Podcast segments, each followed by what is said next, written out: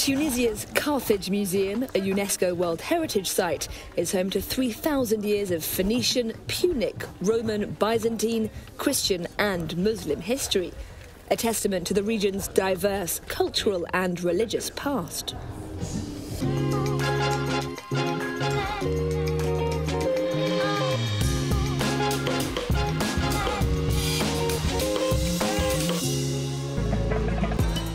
Here that we find the 14th edition of Tunis Fashion Week, our first exciting discovery, a collection made from recycled plastic marine waste.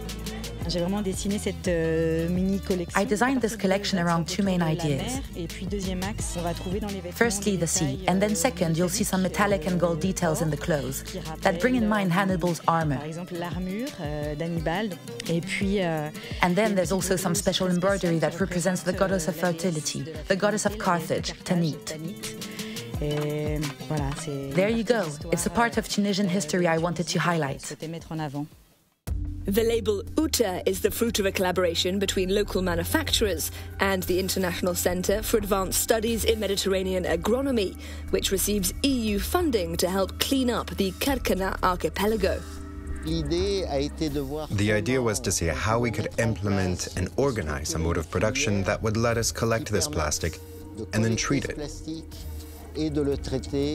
so that we could use it in high value added products. A process that would allow us to offer fair wages to the people collecting the waste who receive very little money for working in often very challenging conditions. Outa was founded by Anis Montacer, who for the past 15 years has been heading up Tunis Fashion Week. And what's behind this initiative? Is it about saving the planet? It's about leaving future generations a clean planet. With the help of my three year old son, I call this collection Outa. It's a reference to my commitment. It's also about leaving my son a better, cleaner world. Another discovery comes in the form of a young Portuguese designer called Joana Maltez, who studied at the Lisbon School of Design. I like to do sculptural pieces. Um, normally, I'm um, I use yeah sculptures to my inspirations. I like to grab um, the shapes. I like to work the the fabrics, the fabric manipulation. Is it 3D printing? Uh, those no, they are not. Uh, this is all manual uh, labor. Uh, I like to use my hands for it. Another up and coming talent, 18 year old Haroun Ghanmi. He loves telling stories through his collections and holds big ambitions for his country.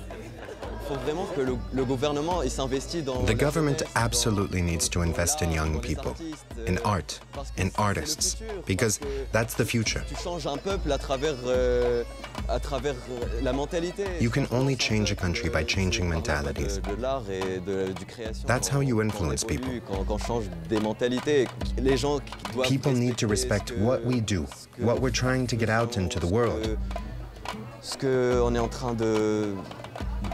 Because we have so much energy, so much enthusiasm. They just need to trust us. Mouna Ben Braham previously worked as a designer with Chantal Thomas in Paris. After a difficult breakup, she set up her own fashion label, giving the traditional Tunisian bridal outfit a modern twist. And the label has been around for 16 years now? Yes, that's it. And at some point, there was a light bulb moment. There was actually a real moment of clarity in 2014. To be honest, I wasn't having a great time at that point in my life. In 2014, I thought, after all this time, you have to do what you really want to do. It really didn't matter what people thought. Either you like it or you don't. But I experimented with colors, with flowers, embroidery, with different materials, with crystals, also with traditional embroidery techniques. And I just had so much fun on my terms. And in the end, people liked it. I had my revelation, and luckily it was appreciated. So with the collections, that's kind of how I proceeded. And I said to myself, I'm the one who's dressing people. It's not other people telling me what I have to do. We know that fashion can act as a crossroads for all sorts of connections. Do you think fashion is able to really change things? Fashion absolutely can change things. Fashion paves the way to new ways of doing things, new cultures. It's also very closely tied to the image of womanhood that's projected in the public space.